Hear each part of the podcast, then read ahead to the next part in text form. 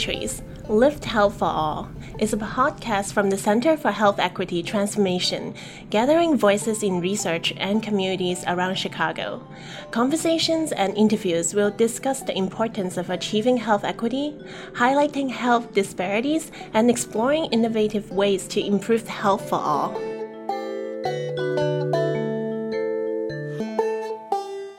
Hi, welcome to Skinny Trees. This is Araceli. Today we are sitting with Dr. Fernando de Maio and Dr. Raj Shah. Together, they are co directors of the Center for Community Health Equity, a collaboration between DePaul and Rush University founded in 2015. They are also co editors of the book Community Health Equity, a Chicago Reader, released in April 2019. Dr. De Maio is an associate professor of sociology at DePaul University, and Dr. Shah is an associate professor in the Department of Family Medicine and the Rush Alzheimer's Disease Center at Rush University Medical Center. They both serve as co directors of the Center for Community Health Equity. Welcome to the Skinny Trees podcast. Thanks for having us. Welcome. And I just to start off with, we have a few icebreaker questions. How has your ancestral history affected your upbringing and the work you do today? Yeah, so I'm uh, of Indian origin, uh, but actually grew up in East Africa in Tanzania, and I. Uh, my great grandfather had gone to Zanzibar, and then we were there for three generations, and then moved um, to Chicago, where my aunt was uh, when in 1977. Um, so I, it, it's this weird dynamic of I recognize myself as being Indian, um, but sort of not being Indian at the same time, and being uh, part of the United States and uh, part of other countries where my relatives are throughout. Um, mm. So uh, it's a mixed and a fluid, I guess, environment and relationship over time. Yeah. And on that level, I think we have many things in common. I, I was born in Argentina and I lived there until I was eight years old. And then we moved to Canada. And I um, lived for five years in England. So I've been lucky to float around a little bit. But certainly my roots are in Argentina, and those roots have impacted my work. Argentina is a country that has major booms and busts in terms of economics and, and politics. And that has surely driven um, some of my interest in social inequality. Yeah. So if you'd had to ask me what home is, home is in the Chicagoland area, Naperville, where I live right now. Um, and I don't think I would call anything else home. But it's it's a it's a weird it's a unique type of relationship with home, where it's also I feel part of me is in East Africa, even though I don't recall uh, mm-hmm. being there since I was seven years old, or and part of me is in England and in Australia and in India. So mm-hmm. uh, there's these uh, weird dynamics of what home means. Yeah. Well, thank you for sharing. So for this next part, we're gonna have Rabia just jump into some questions. Thank you, Araceli. Appreciate that. Uh, so, my name is Rabia, and uh, I'm a clinical research associate here at the Center for Health Equity Transformation. Um, we just came back from a talk um, that you both gave um, as part of the uh, Chet Chat series, um, highlighting um, the challenges in approaches to health equity. And so um, we're now in our uh, studio in the, at the Center for Health Equity Transformation, and we have the pleasure to meet with you both and have a little bit of discussion. Earlier this year, you came out with um, your book, uh, Community Health Equity, a Chicago Reader. Can you tell us a little more about the book itself for our listeners who have not heard about it before? Sure. Um, for us, it was a, a really important project that we took on early on in our partnership it was part of the way of doing our homework. As Raj mentioned, neither, neither one of us is from Chicago originally. And so this was the way of, of learning about what had happened in the city, what research has been taking place. A great fear that we have is replicating the wheel, right? And that would be a dead end and a waste of our time. So we wanted to, to build on and acknowledge the great work that's already been published. In many ways, it was a, a fun book to put together and a, and a difficult book to put together. Right? It's hard to summarize the complexity of a city um, in one volume. We could have easily doubled the size of this, but of course, no publisher would want um, a thousand page book, and no reader would get through it. So, one of the challenges was to find the 30 or so sources that we thought uh, were indicative, right? That, that gave us a sense of the different threads of the conversation that Chicago has been involved in. In the end, we decided on five sections for the book. Um, Part one is a divided city. Part two is the health gap. Part three details the healthcare system in a section called uh, Separate and Unequal Healthcare. Part four is Community Matters. And the fifth part, probably the most important part, is called Taking Action. Yeah, and I think in, in many ways, even growing up in the Chicagoland area um, and doing all of my schooling and training here, uh, we don't truly understand all the aspects of the city and how it works and what was forming it and the relationships. Uh, for many of us that live in some of the suburbs, coming to the city meant the downtown area. Um, and you wouldn't quite know why it was that your parents would always tell you to not go through certain streets or neighborhoods or, uh, or you know, take the expressway instead of locals in certain areas. Uh, and then one of my experiences early on in, um, in my research career was to be able to do home visits on the south side for a project on aging called the Chicago Health and Aging Project and uh, driving in neighborhoods like Washington Heights and Beverly and uh, others from a middle class socioeconomic uh, grouping on the south side with a mixed race um, uh, population. Uh, it was really eye opening to me. there were some beautiful places in the city that was just not known. Um, and so I was hoping by doing the book, apart from the homework side, was to be able to just understand what were the patterns driving and how were people thinking about these patterns over time. Um, and learning a little bit more about the history. There's so many people that come to Chicago as part of their education or uh, experience, um, but never really get to know the city. Get to just even they get to see kind of facades of the city, um, and, uh, and and have sort of uh, biases that come through about what is the city and what it means to them. And this was a way to break that down and to offer some glimpses into how people have been looking at this over uh, almost 100 years. Uh, see, see that things sometimes don't change, um, but also see that things do change um, and that you can adapt and make a difference. Uh, sometimes we get caught into a feeling like, well, it's always been this way. Um, and when you look at history, you sometimes find, well, um, some things may be similar, but there's also been changes and progress and adjustments, and in a dynamic world we live in with about 2.7 million people in the space of the city of Chicago. Mm-hmm. That sense of history was really important uh, for the book, right? In public health, we're often probably too focused on the newest survey, the newest study, the newest thing that comes out. And so maybe the book is also an attempt to rescue the value of, of older data and older questions and older publications. One of my questions I was going to ask, I think you just answered it there, was about the importance of taking into consideration such that historical time frame. I mean, the gap between these publications uh, um, is like 89 years at the most in mm-hmm. terms of um, all this uh, information that has research has been done and and you're exactly right. Sometimes we do we do search for the latest, and we don't even include things that are ten years plus because we think they're outdated or obsolete. Mm. Um, could you talk a little more about the um, importance of uh, the chronological order? I, I, noticed in each of the chapters you do present it in that in such like where it goes from past to present. Mm. Um, was that a conscious decision in terms of um, versus sort of juxtaposing different time points, or um, could you talk a little more about that? Yeah, the the time element is really important. I, I, think there's great value in, in reading stuff from the 1920s and 1930s and seeing the echoes, both in terms of the findings that they may have published, but also in the language that they used. Um, you know, there's an, an, amazing overlay you can do with um, 1920s work on tuberculosis and newer work on breast cancer. The figures are much the same. It showed a persistently high bar for one group and a declining bar for another group. The disease was different, the context was different, but the fundamental pattern of inequality growing over time as new medical advances and new um, developments occurred um, repeated. And so I think the best way to bring that out was to have some kind of chrono- chronological order to the to the text. Yeah, it, it's not. Uh, we struggled a little bit with it because um, the initial idea was to be truly chronological in the entire book, right? Like the beginning, you'd start hundred years ago and you'd work your way through every chapter and you get to modern day.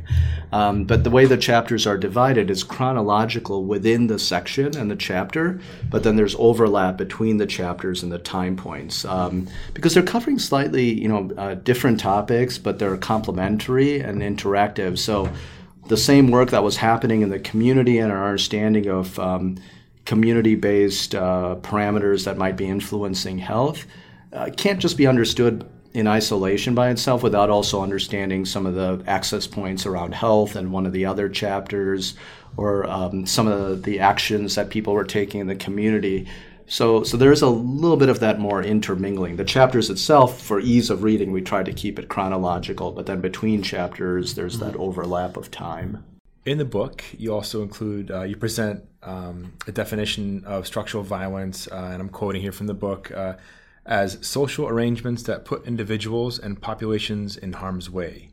Can you tell us more about this phenomenon and why you chose it as your central focus in the book? Yeah, for, for me, structural violence has been a, a, very important concept, one that's organized my thinking, not for this book, not just for this project, but but throughout my academic career.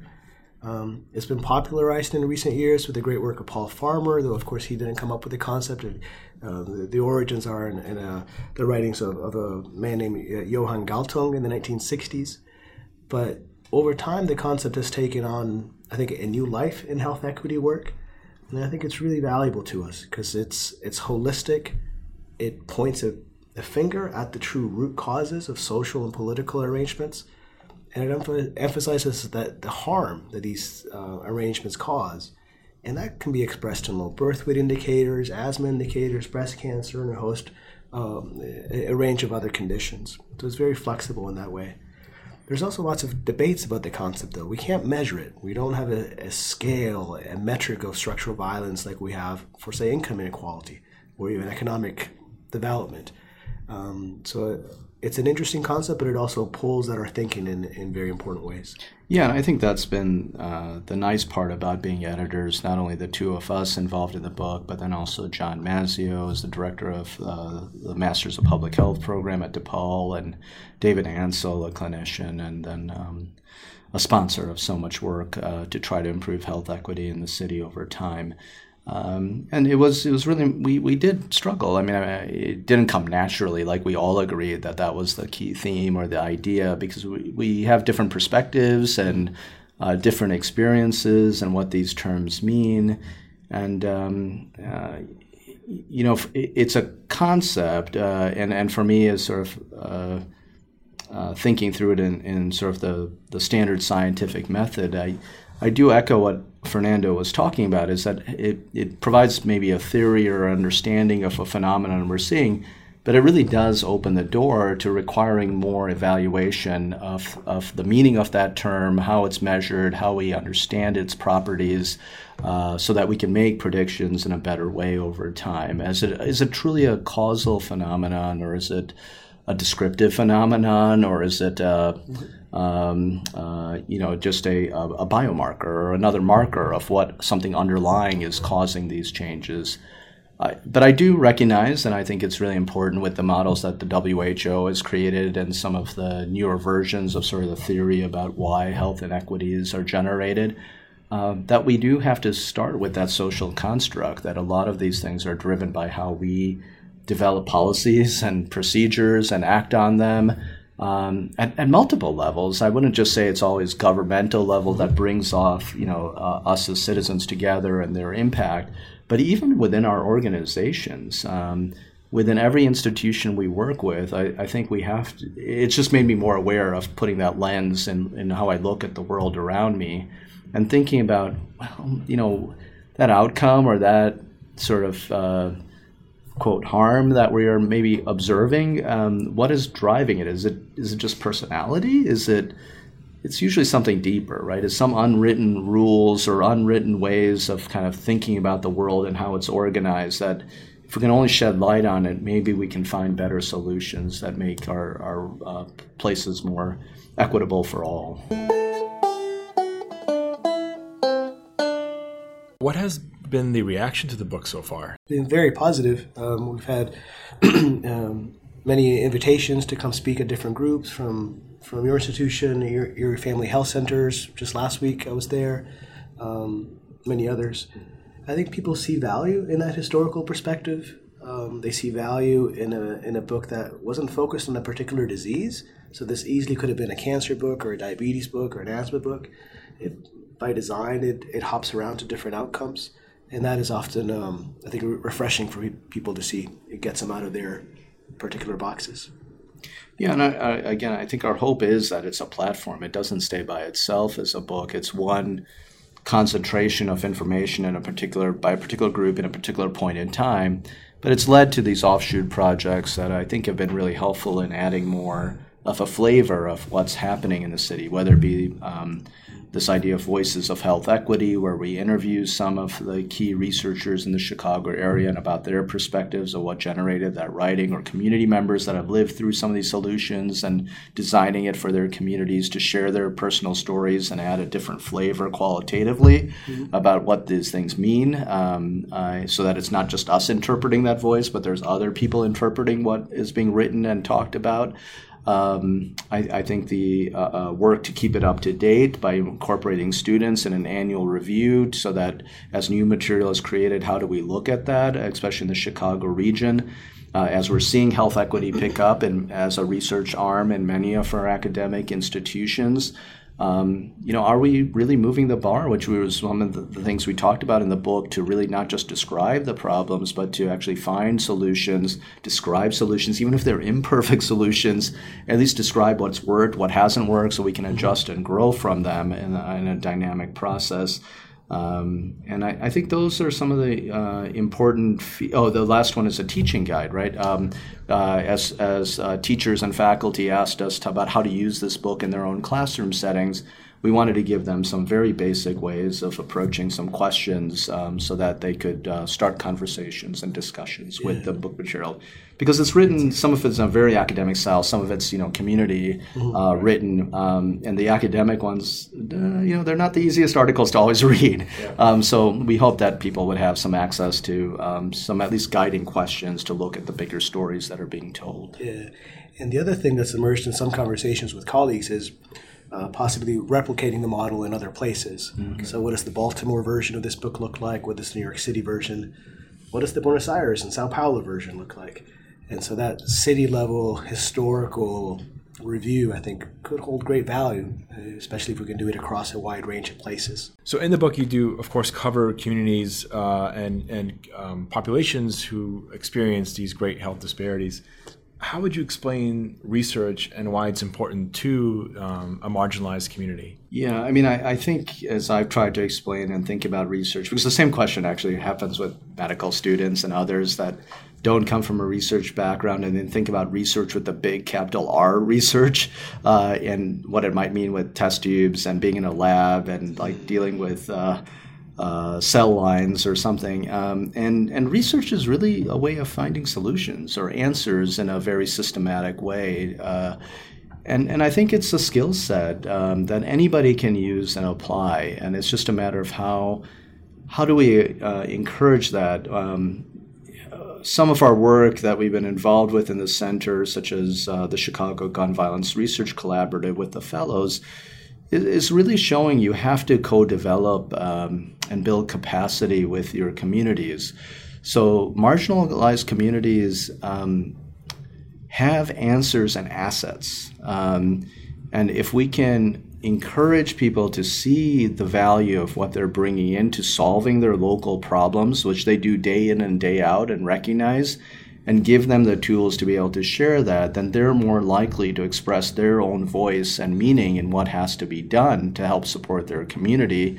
Um, and it's, it's trying to bring out and train those aspects of research uh, that I think are really important. They're hard, they're not easy, um, but it's a, it's a balance of powers that go on about who controls the idea of generating knowledge and creating new ideas. Um, and, and I think that's within all of us and within all of our communities to be able to do that um, and to recognize we can uh, and offer those solutions. Yeah. And I think that that conversation is so important because it ultimately drives better research, more, more useful research that has actual utility for people.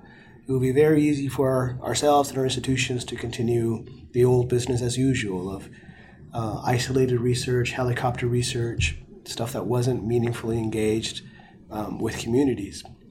And that's disrespectful and ultimately doesn't generate the kind of answers that anybody needs.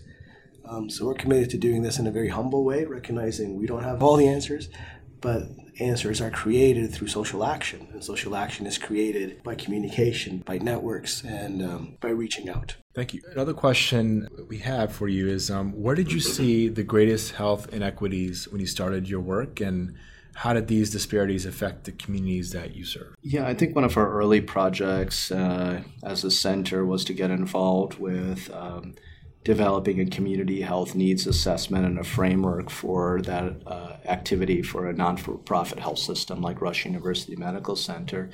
Um, and and what struck and what resonated, uh, good or bad, was essentially a map that was created uh, by Virginia Commonwealth University, where they were doing this around the country, looking at cities and the transportation lines, and then wherever those stops were occurring on the transit lines, documenting what the um, uh, life expectancy was for that particular community.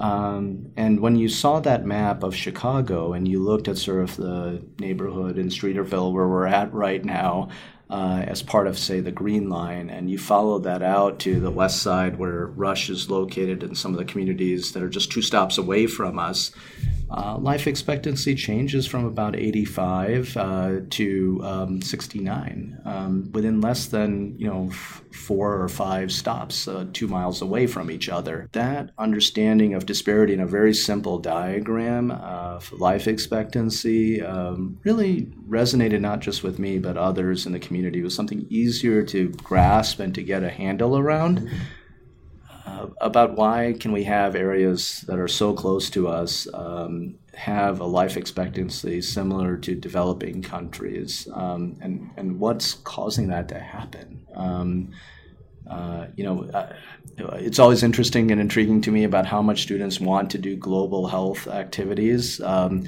travel to another country for two weeks or three weeks to be able to offer some services that couldn't be reached in different ways. I can't help but think of myself like I would just wish that same energy would be taken like two blocks away in some of our communities and make a difference in those spaces. Sure. But there's something that prevents us from doing that. It's the closeness. It's uh, the you know the the feeling like we we actually may know some of these people and, and their impact on that relationship and we may be more accountable right we're not just coming in for two weeks doing something and leaving mm-hmm. and getting a good sense we're doing the right thing we're going to have to maintain relationships for a long time to see some of these changes turn around sure. um, and so that that's some of the, the, the, issues as a geriatrician I'm thinking about life expectancy and mm-hmm. health span that got me interested in some of the ideas yeah and I guess we've seen this from slightly different perspectives. I think when I first came to Chicago at the end of 2010, I was a new parent. I had a, a year and a half year old at the time, mm-hmm. and um, she had uh, reactive airways, right? And uh, so one of the first studies that really got to me was the asthma dis- disparities in the city, right? These amazing maps that showed hyperlocal differences. And then quickly, I, you know, from from that, you saw the infant mortality maps, you saw the low birth weight maps, and what really struck me is that this was taken as normal, that this is the way things had to be, that this was natural. And um, it's, uh, of course, a gross pattern of inequality. In these, um, so you've talked about a few of these disparities you've observed in, in the communities that you serve. Um, have you seen any improvement on any metric or any sort of um, something you've been monitoring? Yeah, I guess the the, the brightest um, light of, of success, I guess, has come from the, the breast cancer work of the Metropolitan Chicago Breast Cancer Task Force, which has detected some small but significant decrease in the black white disparity in breast cancer in the city of Chicago, um, a, a, decline that's not seen in other major U.S. cities. So change is definitely possible. Yeah, and we do know overall, I mean, uh, it, life expectancy as a city over in this last five years has actually improved. Uh, and even some of the neighborhoods next to us are, are, showing some improvements in life expectancy over the in the new census. But we do have to question and ask ourselves why that's happening. Um, and it may not be anything we are doing technically from um, uh, interventions around health equity and changes. Uh, it may be driven by uh, flight of minority populations from the city. It may be gentrification happening in these communities that we're uh, living in as uh, the city is changing and where it's building and growing, and um, some of the west side is experiencing that uh, impact. Um, so we just have to be cognizant of. Uh, it's it's not just the the end goal of you know um, uh, preventable years of life lost um, in a community, but it's also how we get there and who gets to go in that pattern that we have to keep in the back of our mind, and um, uh, and that takes a lot of being you know just cognizant of the potentials for. Uh, further harm being done to get to better outcomes rather than benefiting all. And how do we approach those and be just aware? Um, and it raises the, the need to always be critical, even of, of seemingly positive indicators that we want to be, right. we, want, we want to believe, but we uh, always have to dig deeper into the data to see how things are being generated. Right. Sort of like how, oh, you know, tobacco use is down among youth, but you look at the e cigarette use and that's up. So, right. sort of like yeah. take into account. Right. Yeah. yeah. Yeah. The whole spectrum.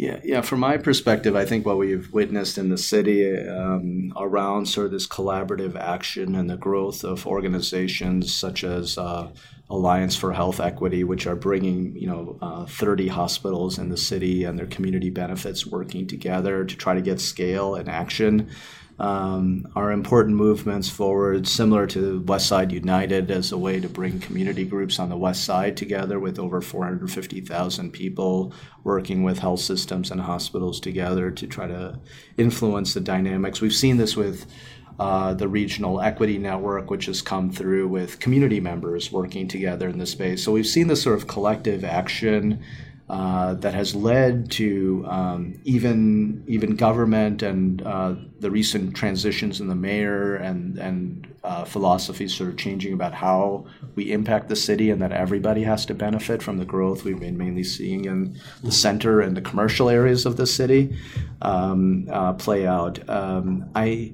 I do think we're going to have to figure out some better solutions about where we go for the next step. We're building the collectivism, we're building the cooperation, uh, but it's how how do you sustain and find those projects where you no one institution can do it by themselves, mm-hmm. right. and that they have to work together and share and be willing to move things forward. Um, and if we can break that, if we can break this idea that it is in our benefit to support our community uh, and be their servants, I think we get closer to uh, finding real meaning and relationships. Um, uh, that last a long time and improving sort of the social capital of the area uh, that we desperately need um, in a competitive world. Yeah. Um, Agreed. I think to, to move any of this, it, it, requires a new kind of collaboration that we haven't had before, um, community driven, um, and also um, outrage, right? Like outrage that, that we've lived with these inequalities for generations, that families and communities have been devastated by unnecessary suffering when you, we have the scientific and medical tools to alleviate that. I've never seen, I bet you will never see a march against infant mortality, right? Like it's just accepted as part and parcel of our city. Um, but unless we have a level of political outrage and collective action against it, those things will always be in the background. You said, it's sort of like, yeah, we don't operate in a vacuum, and, and sort of these forces are existing in our city, but also uh, we as institutions and um, academic um, uh, partners, uh, we have an obligation to the community that we live in and to, to advance the betterment. And I think it's exactly what this book gets at is that all these things that are um, actions that we can take, each of us take, um, from a systems level to academic level to individual um, level. I, I wanted to shift gears to the um, Center for Community Health Equity, which is a, a, a, collaboration between DePaul University and Rush University. Um, could you, um, in a few sentences, describe what it is and what it aims to do in the next one to two years? Sure, sure. Yeah. Well, for us, it's a it's a a fantastic platform, right, from which to work together and work in collaboration with partners across the city the broad aim, the broad vision is that we can do things together that we otherwise wouldn't do by ourselves.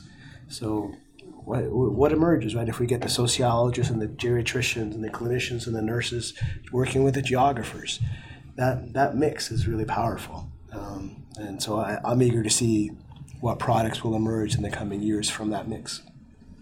Yeah, I think you know uh, we've been working together for the last five years, and um, have been able to build up a track record of uh, you know creating these spaces and opportunities, whether it be the book or the Health Equity and Social Justice Conference that happens in the summer, or um, some of the other work we've done in collaboration with the Chicago Department of Public Health uh, uh, to open up the opportunities for collaborations and for each to learn about each other because it's only through the diversity of everybody working together that will solve complex, diverse problems that uh, uh, generate these uh, health uh, equity inequities and the outcomes over time.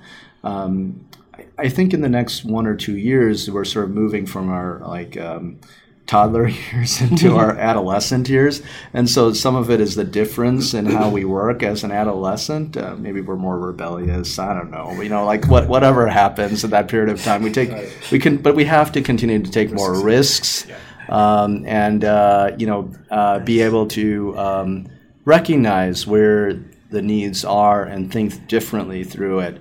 So you know, I, I, really do think we have to become better servants of the communities around us, and, and they may not, not, not the 2.7 million people in Chicago may never hear the word, you know, the Center for Community Health Equity or know it has any impact on their lives.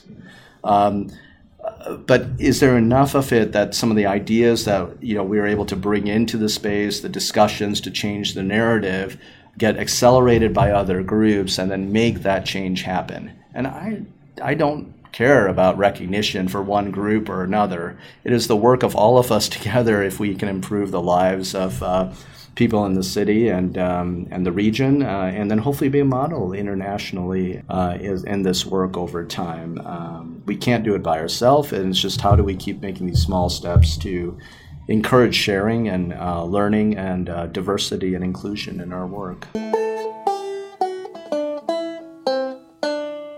Thank you. Thank you both. Um, so we do have uh, we end with the last question uh, with all our guests, and we like to ask, uh, what are your book um, or podcast recommendations that you have for our listeners? I feel like um, I feel old. I don't have any podcast recommendations. but in terms of books, I would say anything by Paul Farmer, who for me has been uh, an intellectual kind of guiding light. Yeah, I, I, read a lot of different things, and I think that's what helps me over time um, to just uh, bring out different ideas and be creative. Uh, but I do think the most recent book that I heard about on NPR and heard the interview was by uh, Ibram Ken- Kendi, uh, and it's How to Be an Anti Racist. Um, and it just brings in, in its own right, um, a, a, good conversation and a discussion about how we view uh, racism. Uh, and uh, and between different groups, but also within groups. Um, and I think he opens up a nice discussion point. Sometimes uncomfortable, sometimes not always in agreement with everything he says, but at least he's placed it in a in a, a framework that's helpful to at least explore mm-hmm. uh, and to discuss and to uh, and work through. Wonderful. Thank you again. I mean, we appreciate you guys coming to visit us uh, and talking today at the um, Chet Chat. So we look forward to future collaborations. Right. Thank you for the invite. Thank you. Thank you. Thank you.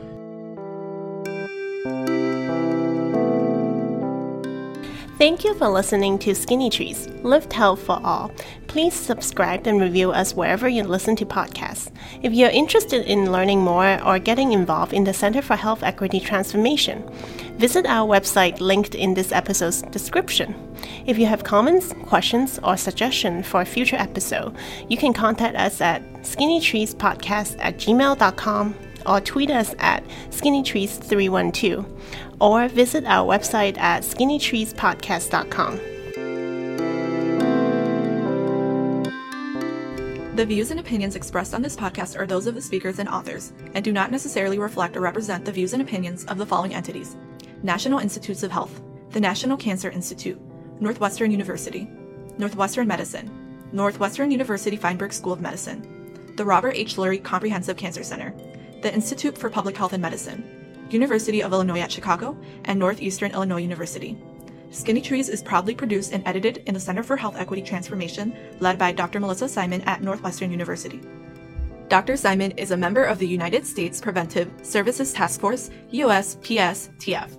This podcast does not necessarily represent the views and policies of the USPSTF. Due to the social nature of this podcast, the content used might be copyrighted by another entity or person. This podcast claims no copyright to said content.